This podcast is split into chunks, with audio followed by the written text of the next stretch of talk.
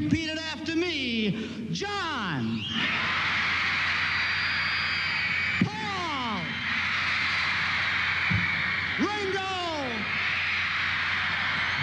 George. I give you the one and only fabulous Beatles. My name is Tim Lemire, and I love the Beatles. I also love language. I'm a writer, editor, and author, so language is my livelihood. Why not put the two together for a podcast where I use the Beatles music to talk about the English language? This is the Beatles English. Episode 5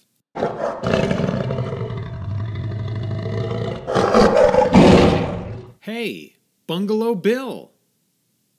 When I was a junior in high school, I subscribed to Rolling Stone magazine, and I was very excited to get their issue for February 16th, 1984, which commemorated the 20th anniversary of the Beatles arriving in the United States for their first U.S. tour and an appearance on The Ed Sullivan Show. Rolling Stone dedicated a section of this issue to short interviews with Americans on the periphery of Beatlemania, men and women who were participants in the 1964 phenomenon, but whose names were, until then, unknown to history. One such interview was with a man named Buddy Dresner, who, in 1964, at the age of 37, was a police officer in Miami Beach, Florida. Dresner was placed in charge of the security detail around the Beatles at Miami Beach's Deauville Hotel, which is now the Deauville Beach Resort. In his interview, Dresner said that he had the opportunity to socialize with the Beatles in their hotel room, including just sitting around watching television together. Dresner recalled that they were watching the science fiction TV show The Outer Limits and an episode that included a character with a ray gun. Dresner recalled, I said, if I had one of those guns, I could zap all the criminals. Paul said, What did you say? Zap, I said. They had never heard that before. I heard they put that word in one of their songs. Zapped, past tense, does indeed appear in a Beatles song, our focus for this episode the continuing story of Bungalow Bill on side one of what is referred to as the White Album. Why do I phrase it that way? Because the White Album is a cognomen, a nickname. The actual title of the White Album is The Beatles, which makes the album eponymous. That is, it has the same name as its subject. It's self titled. In 1988, the alternative rock group REM had some fun with this by releasing a greatest hits album called Eponymous. The working title for the White Album, reportedly, was A Doll's House. Now, that title is familiar to lovers of literature and theater as the name of a 19th century play by a Norwegian writer named Henrik Ibsen. Ibsen's play, A Doll's House, aroused controversy in its day because its subject is how marriage and domesticity can be confining and limiting to a woman. So it's tempting to think that by calling their double album A Doll's House, the Beatles were making some kind of commentary about how they felt confined by fame or limited by being Beatles. But I don't think the Beatles necessarily had Ibsen in mind when they thought of calling the White Album A Doll's House, because what we in America call a dollhouse, people in England call a doll's house, possessive. The two disc White Album is, stylistically, a mansion with many rooms, and a spirit of play, which is evident throughout the album, might call to mind a doll's house. But because of its blank white cover, something that had never been done before, the album came to be known as the White Album, which itself is a clever pun because the word album is the neuter form of the Latin word albus, meaning white. No surprise, then, that the wizard with the long white beard in the Harry Potter books is named Albus Dumbledore. If album means white, then why is a black vinyl record called an album? A vinyl disc with one song on it is a record. A vinyl disc with several songs on it is an album. The Latin word albus, meaning white, once referred to a blank tablet or sheet of paper on which things were written. Grooves are cut into a vinyl record, similar to how words are carved or chiseled onto a blank tablet. So, a music album or a photo album is many things collected in a blank book or on a blank surface. Even with our smartphones, we collect photos in an album, even though, as digital files, they're not being affixed to anything. Back to the Beatles and the song The Continuing Story of Bungalow Bill, written by John Lennon. Its very title is already a joke, since the Beatles never recorded a song about Bungalow Bill before or after this one. The song was inspired by real events. In February 1968, the four Beatles traveled to the city of Rishikesh in northern India to take up temporary residence at the retreat community, or ashram, of the Maharishi Mahesh Yogi. The word Maharishi is from the Hindi language, Maha meaning great, and Rishi meaning wise man or saint. The word Mahesh is the Maharishi's first name. It derives from the Sanskrit word Maheshwara, meaning great ruler. And Yogi, which in America is a first name given to bears, is also from Sanskrit, meaning a person who is proficient in yoga.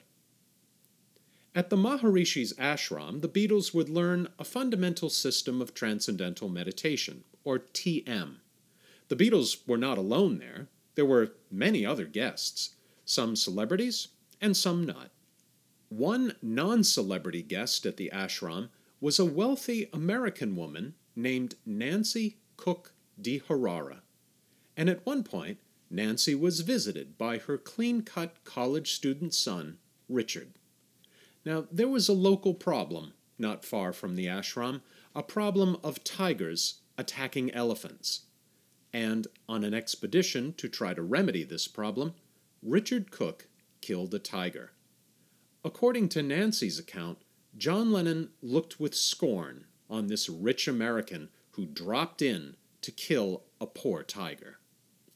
In writing the song, John reportedly combined the comic strip character Jungle Jim with Buffalo Bill, the legendary figure from the American West, to get Bungalow Bill, the all American bullet headed Saxon mother's son. Now, if John truly meant to mock or satirize Richard Cooke, I don't think he did a very good or wholehearted job of it. The refrain of the song, we are told, is sung by children. All the children sing, Hey, Bungalow Bill, what did you kill, Bungalow Bill? And the tone of this refrain is not one of reproach, it's one of delight. One can imagine hordes of children excitedly running around the hero Bill as he returns to town atop his elephant, the slain tiger strung up as a prize behind him. The word bungalow is a derivative of Bengali, or from the Bengal region of India in the south.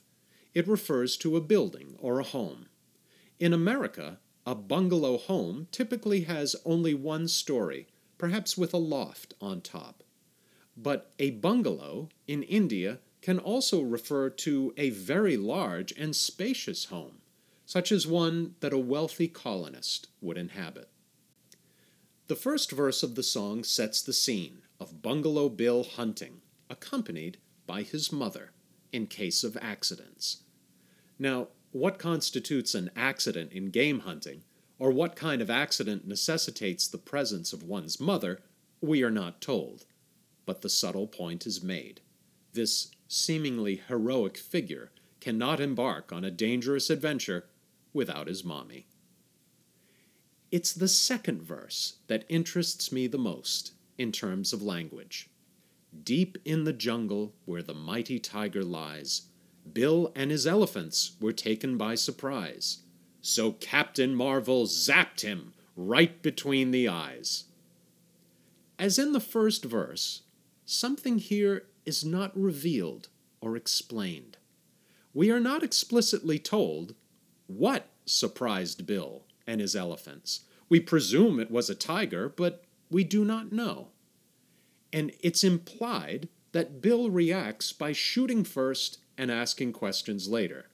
But this is described by casting Bill as Captain Marvel and him zapping his target. Why describe the action this way? My own take on it is this the narrator of the song is telling a story to children, the same children who sing the refrain of the song. And as grown ups often do when speaking to children, we either omit details that are gruesome or upsetting, or we gloss over them with euphemistic language. I think of the narrator here explaining to children something to which they were not witness Bill killing the tiger in the jungle. The hunter is cast as a hero that little children would recognize and approve of, a comic book character like Captain Marvel. Ah, Captain Marvel, what's in a name? In March 2019, which at this recording is still a month or so away, Marvel Studios is scheduled to release the superhero movie Captain Marvel, starring the actress Brie Larson in the title role. Yes, Captain Marvel here is a woman. In April 2019, the film studio of DC Comics will release a movie called Shazam, which is also about Captain Marvel, but uh, not exactly. The character Shazam, also known as Captain Marvel, the guy in the red suit with the lightning bolt on his chest, was created by writer Bill Parker and artist C.C. Beck for DC Comics in 1939. Shazam was an extremely popular comic book character in the 1940s.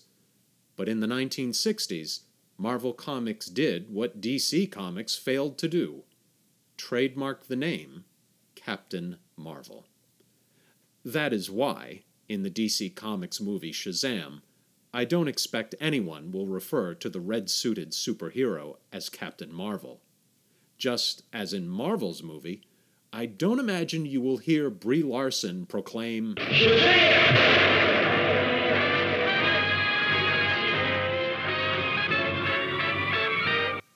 Back to Bungalow Bill. The final verse of the song has the children asking Bill if killing, even killing an animal, is a sin. To which Bungalow Bill's mother replies, If looks could kill, it would have been us instead of him. The him, presumably, referring to the tiger.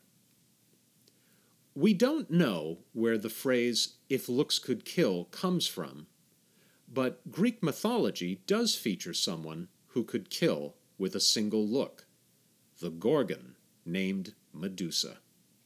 Perseus, if you recall, hunted her down and killed her, bringing home her head in a sack like a trophy. Now, I remember when I was very young and heard the continuing story of Bungalow Bill for the first time. I found its ending to be unsettling. The repeated refrain of the song gives way to a single instrument playing the melody. According to the production notes for the song, this is the keyboard instrument the mellotron, using samples of a trombone. But given the Indian DNA of this song, I always imagined it being the wind instrument used to charm snakes, what is called in India a pungi.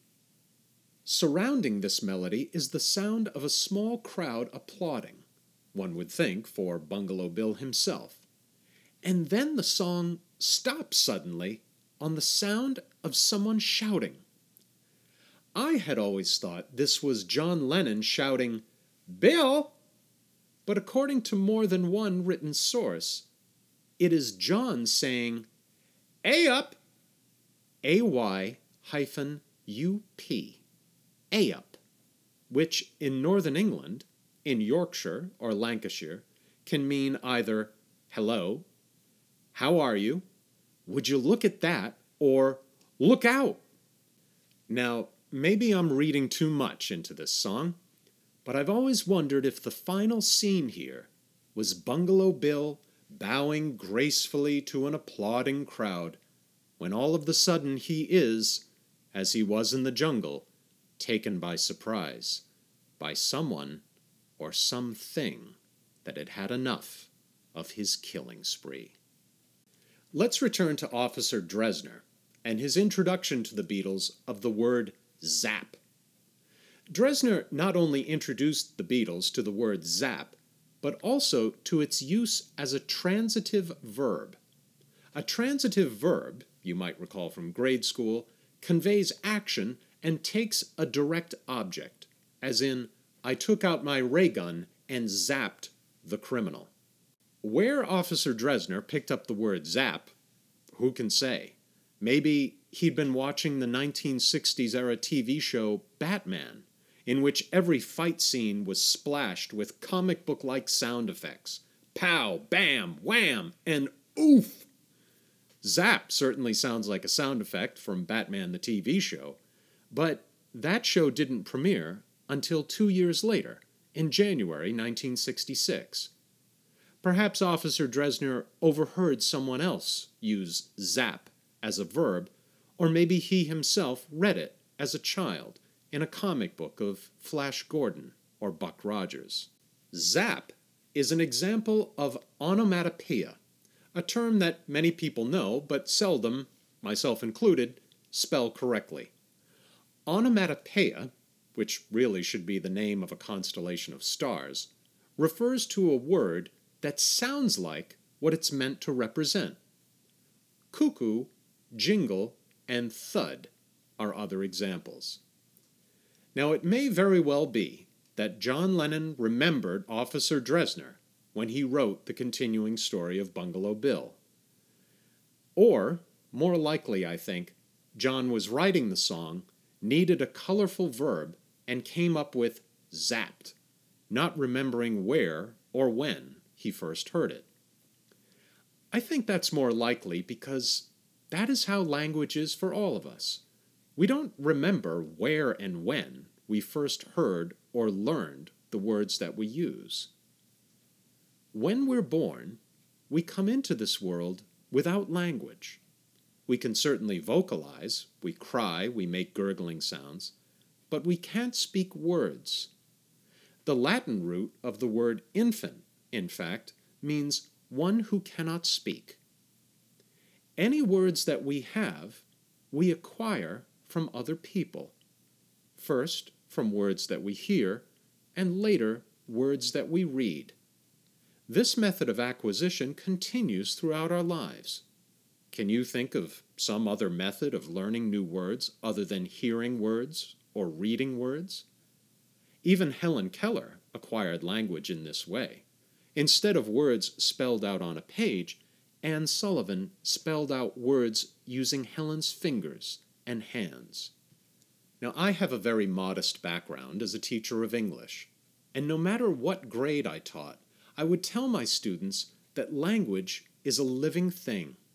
It grows, it expands, and it contracts. New words are introduced to the language, while old words, like galoshes, spats, or phonograph, fall away. I would tell my students that they, as young people, were very often at the vanguard of language, trying out and introducing new words and phrases all the time. Now, of course, this flattered my students, but it's true. They were very pleased to know what a vital role they played in the development of our shared language, and that got a few of them more interested in words and writing. I hope you've enjoyed our time together, talking about words and language and the Beatles. I have. My name is Tim Lemire. You can find episodes of the Beatles English on Apple Podcasts. You can also listen to and download each episode from my website at timlemire.com. If you're enjoying this podcast, please subscribe and leave a review on Apple Podcasts. That helps other Beatle people to find it. Until next time, this is our continuing story. This is the Beatles English.